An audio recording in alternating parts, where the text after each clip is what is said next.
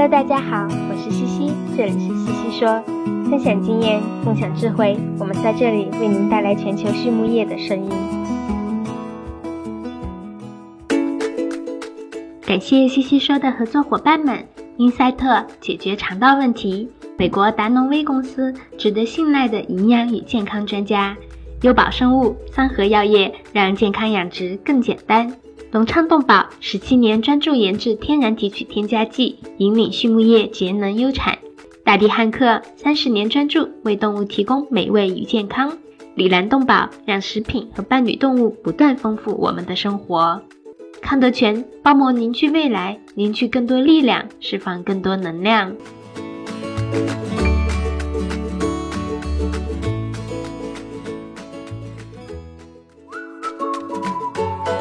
优宝生物、三和药业作为全球营养产品服务商，专注打磨生物发酵、酶催化和分子微胶囊制剂技术。凭借在动物健康领域二十四年的研发积累与临床实践，和一支经验丰富的研发、技术服务和质量管理专家团队，产品与方案涵盖维生素原料与功能营养剂、饲料消化、肠道健康和健康养殖，为全球十五个国家的合作伙伴提供经济高效的产品与服务。公司参与主持的猪抗病营养技术体系创建与应用，荣获国家科学技术进步奖二等奖。优宝生物三和药业让健康养殖更简单。Hello, everyone. I'm Laura Greiner, your host for today's SwineNet podcast. And with me today, I have Matthew Rooda, who is with SwineTech. How are you today, Matthew? I'm doing great. Thank you. How are you? I'm doing well. We're glad to have you on the, the show today, Matthew. If you wouldn't mind maybe giving our audience just a little bit of background first before we jump into our conversation, I think that would be very helpful. So, I was born into the commercial swine industry. I had a father, grandfather, and great grandfather raised pigs. Was born in Kinston, North Carolina, although my family is traditionally from the Midwest. My dad was working for JC Howard, so he went over there in the 90s for that opportunity, and we moved back to Iowa. So I was in Southeast Iowa, over in Oskaloosa Pella area. Um, grew up around 8,000 sows, and, and my grandpa still had his farm. So did the whole pen outdoor thing and, and did the whole indoor commercial thing. And, and I really loved working on the farm with them. It was a ton of fun. Uh, worked and managed some sites through through high school and was actually going to University of Iowa to study uh, genetics and biotechnology. I was planning on being an obstetrician, but during that, I was working with Schneider Pork Farms as a assistant farm manager and a, and a farrowing manager and nursery manager for them. And that was fun. It was really fun because we got I got to do the whole flow. Usually it was a bigger sow farm or a lot of finishers, and in this scenario, it was farrow to finish. That was kind of fun for me to do the whole flow. Um, ended up graduating from the University of Iowa and studying starting a company called SwineTech, which was focused on using voice recognition to prevent piglets from dying due to being crushed by their mothers, and eventually evolved that into workforce and swine management uh, with a product called PigFlow. So been in the industry for a long time with some work in healthcare as a CNA and a CMA as I was going that healthcare route before starting SwineTech and learned a lot of things in healthcare that inspired my reinvigorance of coming back to the swine industry. That's certainly an interesting path. I didn't realize that that was where you initially wanted to go um, rather than pigs, right? I thought it was engineering for some reason. So um, that's actually really interesting. So you mentioned it um, that you've been working around um, some labor management and some technology, and, and how do we start to incorporate that, particularly into agriculture, and in this case, swine agriculture. And and I think the nail is, is right there, right? Where we need to hit that hammer on that nail and, and really focus in on labor. And so, can you maybe tell us a little bit about what you're seeing in relationship to labor and some of the challenges that, that we're currently experiencing, where you think technology could be beneficial?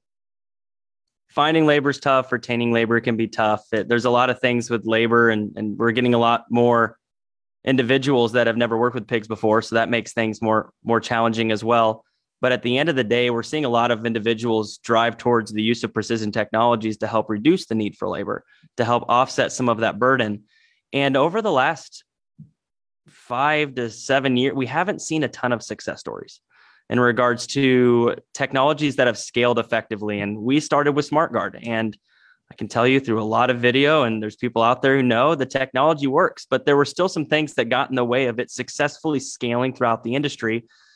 And the more we started talking to to other companies, we were finding the same thing. Uh, and I, I like this example because I think we can all relate as it's heavily talked about right now. But we we can take a, a computer vision solution, a camera that maybe tells us there's a pen of sick pigs or a, a sick sow, and we can confirm with the technology that the animal is sick. If somebody responds in four hours versus if they respond in 18 hours, the outcomes could be dramatically different from one another. And even though that person only held a very small part of the process for what it meant to successfully solve that problem and utilize that technology, it could mean success or failure.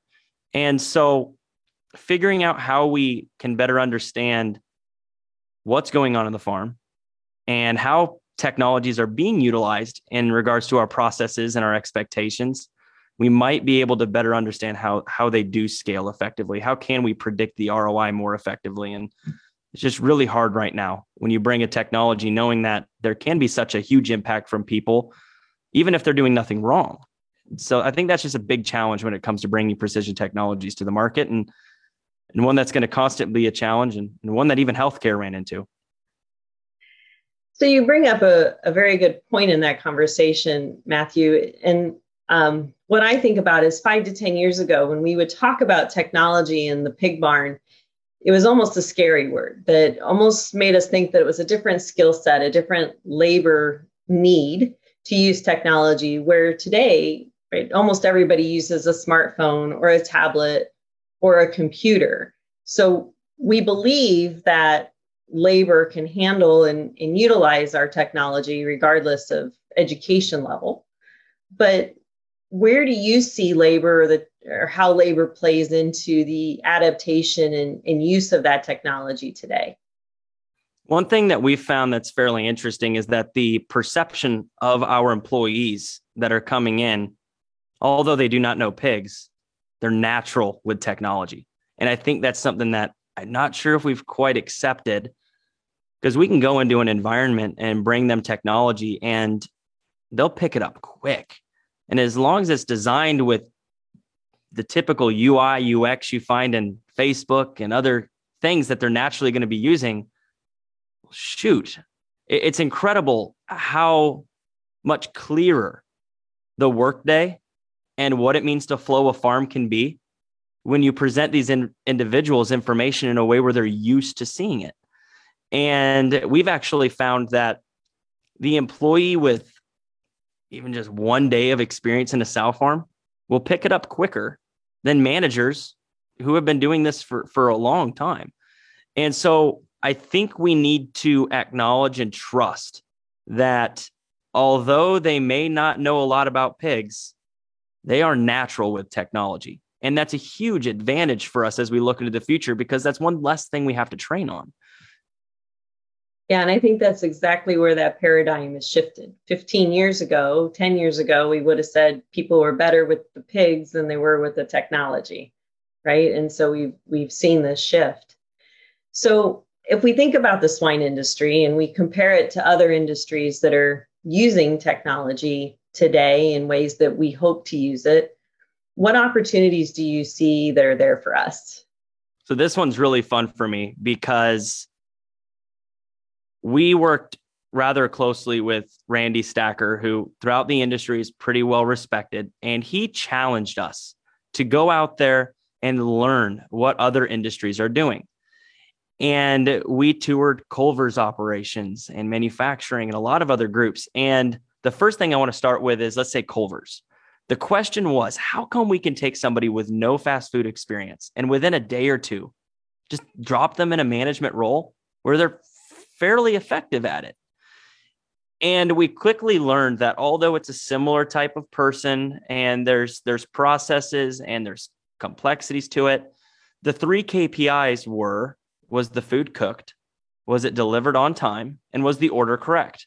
Well, every person who walks into that job knows and can empathize with the feelings of undercooked food, late food, or a wrong order. So it's very easy to know the expectation and know what it feels like to not have that. And in the swine industry, you can't empathize with an animal, right? It's so hard. It takes time to figure out what even a guess might be at empathizing with the animal. And us guys on a sow farm are even further from being able to empathize what it means to give birth. So there's just so much going on there that we can't understand. So it wasn't very comparable. And then we got into healthcare. And I had some background in healthcare. But when we got into healthcare, we started to understand that the healthcare industry and hospitals and nursing homes are driven by low margins labor is their biggest challenge, and the success or failure of the organization is tied to quality of care. And when it came down to it, the moment when we look at a hospital, they're focused on throughput, bed space, all this other stuff, efficiencies. But when a nurse walks in, it's quality of care. They care about that patient. That's what matters to them. And when they look at that patient, they have the most core elements of their job that they have to be timely on, that have to be compliant, that are going to be recorded and reported for audit ready kind of situations, but they're also going to have to help them use the bathroom and help them get to lunch and deal with visitors. When we look at a sow farm, the moment anybody walks into a sow farm, it's about quality of care. It's about making sure that that animal has the best day possible in every way, all the animals. And the two line up scary and scary ways. They're just so similar. And so we started to ask healthcare, well, with technology, where have we come? Where have we evolved? What have we learned? And, and how is this impacting labor? And we quickly found that we had sensors, we had precision technologies in these rooms to tell us if people were falling, if they needed help, how often, when are they up, when are they not, their vitals. But we had very inconsistent results because if somebody fell, if I didn't see that door light up, I might not get there for 20 minutes. Well, then they implemented a platform that allowed all of the patients and the nurses and the CNAs and the sensors to be coordinated together to help understand where do I need to be, when do I need to be there, and how do I need to be compliant? What do I need to be doing to help this person? And the moment they did that, what it meant to offer a quality of care in an efficient way where there's a higher quality of life for workers and residents went way up. And so we looked at the situation we were seeing in the swine industry and we are like, wow, what if we focused more on the people? What does it mean to help them become more organized and improve communication so that they are less stressed? Because less stressed employees are going to be happier and they're going to be more capable at providing the care that ultimately they're passionate about. Otherwise, they wouldn't be in the farm. So, how do we do that? How do we empower our employees? I think we trust our employees a little more than what we have in the past. I think in a lot of situations, you'll walk into a scenario and let's just go with data. Data, we might have some handheld data systems and we'll only allow a couple people the, to, to be allowed to type that into it because we're worried about the accuracy.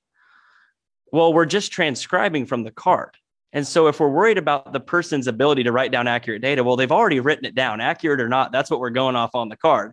And now we have an extra transcription that we have to go through to get it in the handheld. So we've created another opportunity for a line of, of inaccuracies, and we're trusting the person to begin with. So what does it mean to trust everybody? And then in trusting everybody, allow everyone to be connected at any given time and to have, and this kind of gets closer to what we're doing, but to take goals and expectations that are set, SOPs, and embed them within the system. So that way, when people are performing an action and behavior, they can be guided by those expectations. Behaviors and actions can be reinforced where we don't have to overcomplicate it. I check on a sow, and the expectation is because she's had a history of stillborns, I'm back in 15 minutes. Well, then here's my timer for 15 minutes. If I'm supposed to sleeve after not seeing a piglet for 30 minutes. After I check her, if I didn't sleeve and it says, hey, we're supposed to sleeve, oh, I, I can sleeve. And so embedding those goals and expectations to naturally reinforce the right behaviors in a way that helps them feel less stressed, it all comes from a place of trust. We have to trust that they want to do the right thing. And if we can empower them to do that, then the workday is exciting. Because I can spend most of my time focusing on the pig and less time focusing on all the different processes that I need to do for myself to prevent me from screwing up. I was talking with an amazing manager at a really good sow farm. And she had a process where she would write something down on her on her on her glove on a piece of paper and then in her office. And we were asking her, why, why do you write this down all the time? And she said, well, I just don't want to screw up. Well, no, actually, it started with because I, I need to. I need to. Oh, I'm, I'm, I'll go nuts if I don't have that. I need that. I need that. I need that. And we got beyond the need. Yes, but why? But why? And she said, well, I don't want to screw up. So why don't you want to screw up? Because I care. And so we inundate ourselves with processes because things aren't always easily organized and it wastes time. So, how can we help with that organization so that people aren't afraid of screwing up and they're more excited about going out and doing great things? And that's a really interesting way of looking at it, maybe kind of a little bit of reverse, right? But yeah, it's absolutely right. They they care, and they're because they care, they're so diligent in what they do that it almost paralyzes them in some ways to be as efficient or you know able to do more than what they're doing at that time you had a podcast recently with fred kerr and he he had said it right right like people they go in wanting to do the right thing and i know you highlighted that that part of his talk and it's so true people don't typically sign up for something that they feel like they're going to be bad at because there's no fun in that they want to do the right thing so think about what we know about labor today and where some of these challenges are. What what do we do next? That's the question. That's the question. And there's a biased approach on my end, but there's so many things that we can do next. I mean, when it comes to bringing people in, so this is kind of an unpopular belief on my side, but I get a lot of laughs when I bring it up because I think it's very true. Is it's not very it's not very liked or accepted in the industry when somebody headhunts from one another. But if we pay 28% for a recruiter to do it, it's okay. Well, how can we work together? If we have people who are unhappy looking for something different is there a way for us to save 28% of our expenses on acquiring labor to work together? Maybe maybe there's some opportunity there. But when we bring them in how can we reduce the time of, of onboarding? I mean there's obviously some training needed for skills but the time that seems to take the longest is from month one to month five. It's i know how to create a nurse sow but when and where and who do i choose? And just the decisions throughout the day that really tie to process. And we have a pretty good expect a good understanding of what we expect. So how can we reinforce those behaviors? Marcio and and and you and the whole SwineNet team, you are a big part of it. There's a lot of professionals out there that are in their early 30s that are thinking, well, what next? Well, become more educated. There's there's limitless opportunity in this industry, limitless opportunity in that sow farm how can you continually raise the bar? So because there's so many areas, you just kind of have to chop it up and figure out what can we learn from other industries about labor. And I really want to stress the healthcare part because we so often hear about ourselves comparing us to manufacturing and their processes. But when it comes to in the farm, the only thing we measure ourselves on more or less is quality of care. That's the metric. Well, we don't often talk about it like quality of care. So, what can we learn if we start looking at it in regards to quality of care as opposed to kind of efficiency and throughput? And that's all important, but we got to look through the lens of the people in the farm every day doing that hard work. And I think it's interesting, right? Because one of the things we always tell people is well, if you take care of the pigs, it'll show, right? The yeah. pigs will tell you they'll be happy, the performance will be good, you know, all these other things will fall into place. And so while we can't necessarily ask the sow or the nursery pig, how is your care today and rate it one to 10, they do tell you in their own way if they are receiving quality of care. So I think that's a, a really good concept. And it's not one that I think a lot of us think about in relating ourselves to healthcare. So yeah, and I a lot of like people, analogy a lot of people in those environments, they may not, a lot of them don't like to think analytically, maybe. I mean, a lot of them, it's they're there because they they want to offer that care. Well, if we're constantly thinking analytically, well, we're not connecting. And I mean, I don't know how many 30 plus PSY farms I've walked into that are that are failing as a business. I don't think there's any I've walked into. And so it, it is true. If we're producing healthy pigs and healthy sows, and we're we have happy employees, t- things typically tend to go the right way.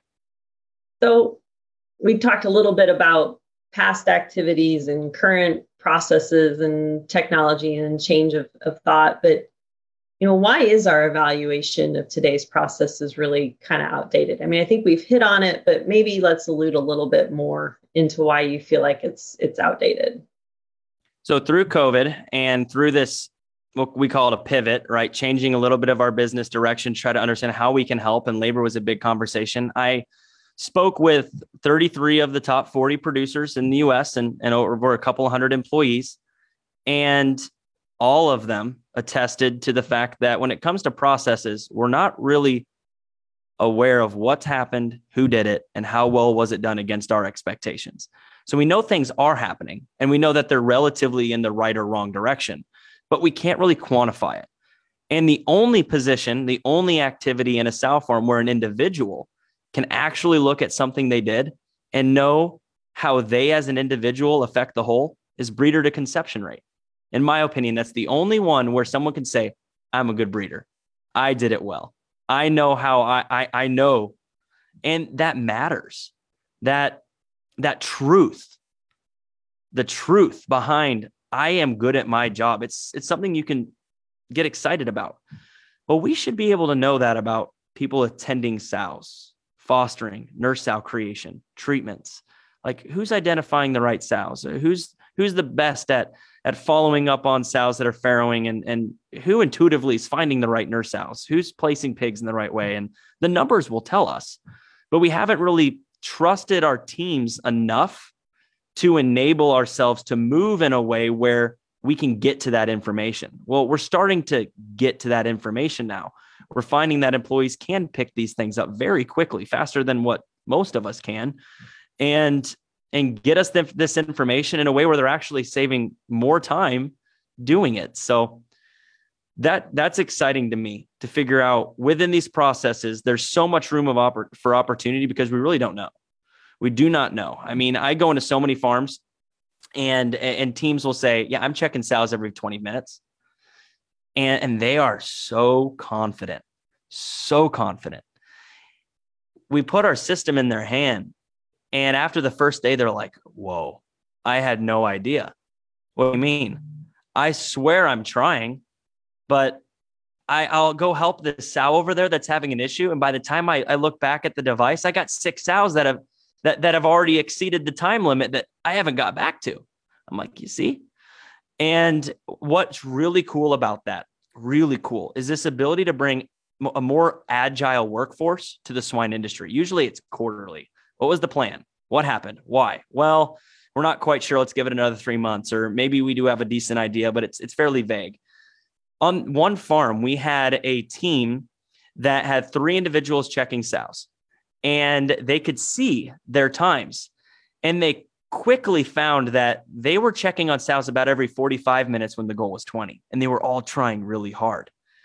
And they quickly thought with one another and said, after a week, how about one of us checks at risk sows, sows that come in at risk or evolve to being at risk because of a stillborn in the current litter? and the other two of us snake the room at normal sows. That way we're always snaking and nobody's bouncing back to animals that might be on a different time frame or a different watch. It dropped the the response time so fast. They saw immediate benefits and the story behind that is once we become aware of how are we even doing against the things we think we're doing, we typically find holes of or areas of opportunity that we can fill rather quickly around process and, and, and pigs, I mean, we have incredible genetic potential as an industry. And we worked with uh, some of the Iowa State numbers, National Hog Farmer numbers, MetaFarms, Ron Ketchem, and really tried to figure out what is the cost per sow for the average producer when it comes to turnover, stillborns, pre-wean, and sow mortality. And it was $563. But for the 90th percentile, they were capturing over 250 of that back. And typically within the same system where they're using the same genetics, same building type. And the people in the process was really the thing that was changing that. And so, how can we understand how we can take advantage of this massive opportunity that genetics has already given us, that we're already paying for, just by being aware and intentional about understanding our processes and understanding where we can go with that? And to kind of wrap things up on this question, because I'm a little long here, is what person needs to be in the right seat. Once we understand the process and we're intentional behind it and we start to evolve and improve it, we can do what we do with breeding. We're not putting the guy with a 62% conception rate into the breeding role. We're putting somebody with the, the 96 or higher around that range, right? And who's that person who needs to be checking sows? Who's that person who should be fostering? Who's that person who should be creating nurse sows? Some of those art skills. Well, we can learn that and make sure the right person's in the right seat and that they're training others around how they're doing it. And maybe our processes aren't right. Maybe we can learn from the people out there who have a knack for this role and quantify how they're doing it so well, and then evolve our entire organization to reflect those great skill sets. And I like that because I think it tied a couple of key things together there that, that you were talking about. One was just the idea of capturing that data. Right? We already talked, the industry is very heavy in, in data and, and maybe yeah. we don't know how to use it all. But if you have a system that can take that data and put it in a usable format that's very easy for the employees to work with, well, one, it, it helps, right? It helps document, prove those theories or, or displace um, what we thought might be happening and, and give us the real picture. But then, two, as you mentioned, and, and this is where I, I've always think it's important, is you take that employee or the group of employees and you say, okay, here was the problem. Maybe it's stillborns, right? If we're picking on the sow farm, here's your stillborn rate. It's been high. We thought we were doing every 20 minutes. We weren't. Give it back to the employees. How do we fix that problem? Right? Those employees, they're perfectly capable of coming up with a solution, just as you demonstrated. And it empowered them, right? They felt like they were part of the answer. They had the ability to think about their own day and their own activities and be able to have some influence as to what was happening rather than some of us just going in and saying, well, let's just change this and see how it goes. So I think that's that's actually you know a novel way of thinking about that right? Because employees do. If, if they are empowered and they're invested and they're making decisions that influence their workday they're much more likely to stay engaged in their work yeah, and on that one one thing we found too, because it comes to trust again, back to trust.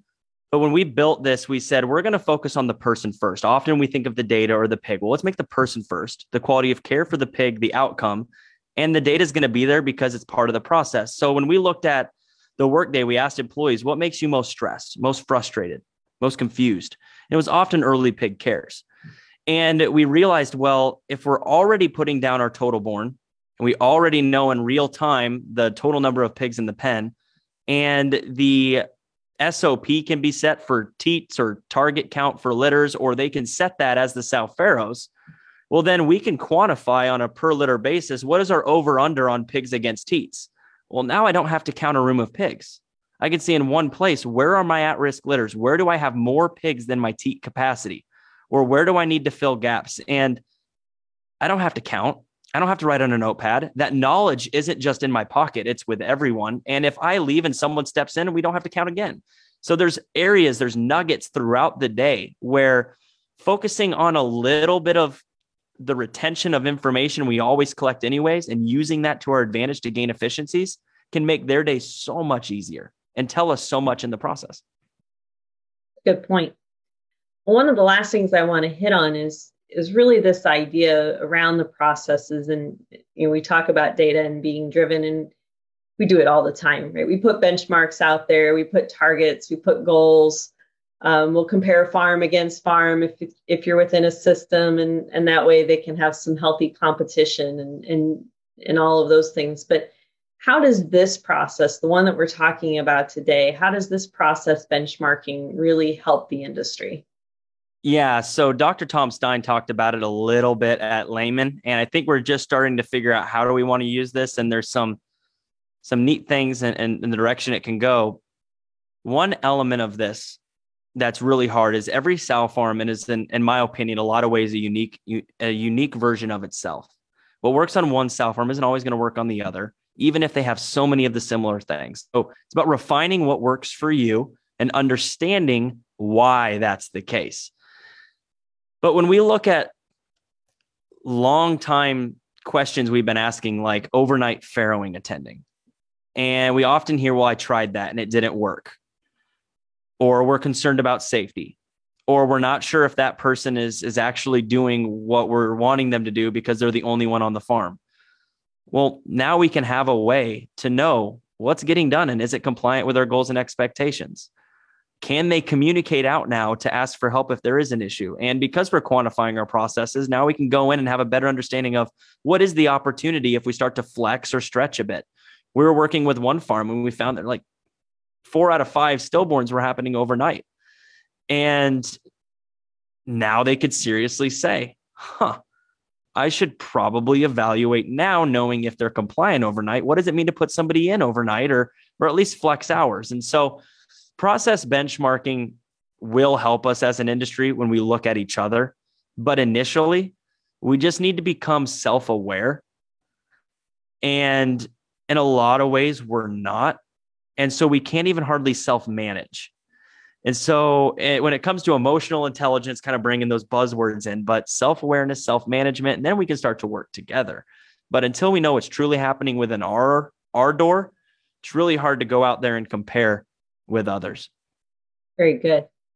Well, as we kind of wrap up our time, are there a few key points that you would like our listeners to to take away from today? I have an open mind when it comes to the teams. I would say um, asking open ended questions can be very powerful. Like, what is frustrating you? When do you feel the most efficient? When do you feel the most stressed? And you'll be very interested in those answers because they're they're quite unique sometimes. And uh, there's probably a lot of things you can do right off the bat to help with some of those. Uh, outside of that, trust your team. Um, when given the opportunity, when given the support, there's a lot of people out there who will surprise you and make less assumptions. We've had a lot of scenarios where somebody who might be in upper management might assume, well, they're not going to want to do that, or man, my people aren't interested in change. Well, it's because so many of our people for so long have been told, here's a change. And it's actually made their life, made their life worse. They were told this is going to make my life better, and now it's just more work for them, and uh, that's not not great. So I think they're desensitized to the idea of oh, we're going to make your life better. And so when something along comes along that actually does, that's great. Give them the opportunity to look at it. Make sure there's management buy-in, or at least give your people at the at the lowest level, at the slat level, the opportunity to look at something and say, "This is where I think we can go with this." Very good. 康德全企业包膜技术在农牧行业应用的倡领者， 成立二十余年，一直专注于生物包膜技术的研发、应用与生产，拥有智能微囊包膜专利技术，核心包膜产品远销全球五十六个国家和地区，实现中国品质服务全球。现推出包膜产品检测服务、包膜产品研发服务、包膜产品技术定制服务，让我们分享包膜技术带来的改变。So, as we wrap up, as you know, we always like to ask our guest speaker a couple of questions.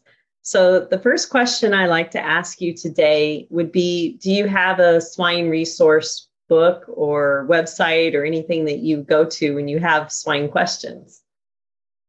So, for me, when I have swine questions, I'm the kind of person who I like to talk with other people. And so, doing the podcast thing with the popular pig thing's been fun for me because I if I have a question, I go and interview somebody or I can pick up the phone. And there's so many people in this industry who are yearning to tell their story or share their perspective where there's no shortage of opinions. So finding comfort in picking up the phone and just calling is has been good. Outside of that, it's it's kind of tough. There's there's a lot of ways, and and sometimes I think you have to remind yourself, oh, maybe I should go and, and challenge even my assumptions a little bit more, and and that can always be tough. So I like to put my assumptions out there so that they can be challenged as a bit of self manage it for myself to make sure that I'm not just blindly running in a direction. How about something that's not pig related? Are you reading any books today that that you'd like to share with the audience? So my reading, it's I'll do I'll do reading on the business side, and there's some like things like Good, Great, Relentless, uh, Living with a Seal. There's some really fun books out there. But some of them, like the really businessy ones, they stress me out because then I'm thinking about all the things I'm doing wrong. And so a lot of the books that I like to read are stories about people's lives. Like Jeff Gordon has a good one, Matthew McConaughey has a good one. People out there who have done interesting things and been successful in some way in life have gone through challenges, they've thought through things differently. So gaining their perspective outside of what's normal for me is nice because it helps me try to think through ways differently as well. And uh, yeah, if nobody's read the Matthew McConaughey book Green Lights, that is a very, very entertaining one. Audible it because he actually reads the book for you. And so it's probably one of the my favorite books I've ever listened to. It's it, it's very interesting the stories he's got in there. I'll have to check that one out. I like reading and listening about stories of, of people in their real life and hearing those challenges too, right? I'm a, I'm a big history buff, but um, that sounds interesting. I'll have to pick that one up and, and listen to it. Oh, it's fun.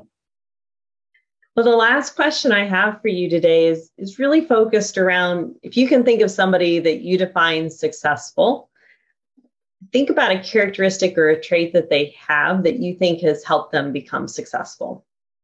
So I got kind of a cliche one that I normally would never throw out there. And uh, so no, with me, this is rarely something I would throw out, but let, let's go with Elon Musk a second here. Um, we have one of our one of our investors friends was at an event where Elon was presenting in like early, early in his career, something called BankX. He's going to transform the banking industry. And the judges just reamed him. Like, this is awful. This, and he was defending it, defending, like, no, you're not going to be able to do this. Well, Peter Thiel was in the audience. And so right afterwards, Peter's like, hey, I'm doing something similar and we should team up. And it ended up being, and this guy was one of the judges who was just reaming the idea, that ended up being PayPal. And so, first off, the guy went out there with something he was passionate in where everybody thought it was like, this, is, this is awful. It turned into something great. So, don't, I like the idea of don't not talk about something because you're worried about what people might think, because that's where rubber hits the road. That's where you become refined in that perspective. And that's where you start to see things differently and start to find answers. It, it rarely starts with a good idea. I'm not even going to get into where our initial ideas started. They're just really bad, but it that's where it starts. And then when we look at what he did with Tesla, it was let's start with a sports car. Gain traction from that to build a, a normal car and then build a fleet of vehicles. And then from there, electrify the world, right? Like we're going to, and it was just so simple. Once he knew what he wanted to do, he could convey it in just three sentences. How can we, as an industry, as a pork board, identify where we need to go and convey that as simply as possible so that everyone in the industry can be aligned in our actions and behaviors. And I think that's what I learned from Elon. That's what's been coming up lately. Obviously, he's all over the news, so it's hard to miss it. But his beginning story there that I heard, and then what you can kind of see with Tesla and whether you like it or not, or like him or not, the guy's doing a great job in in in his life. So, yeah. that's an interesting. That's an interesting one. I was not aware of of the PayPal story, so I learned something today too.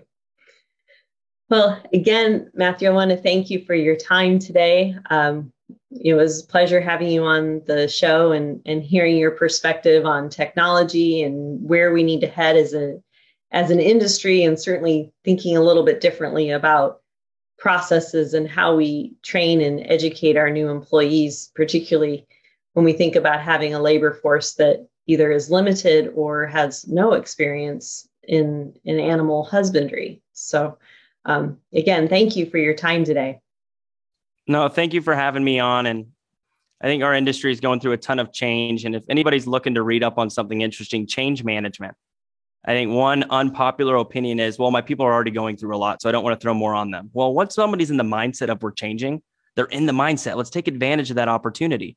Let's not limit change, let's throw it all in because typically, as long as we're in the mindset, change goes fairly well. We're setting the new standard. It's when we are never not changing that it starts to become frustrating. So change management, change management's a, an area where I think we could all learn a lot from.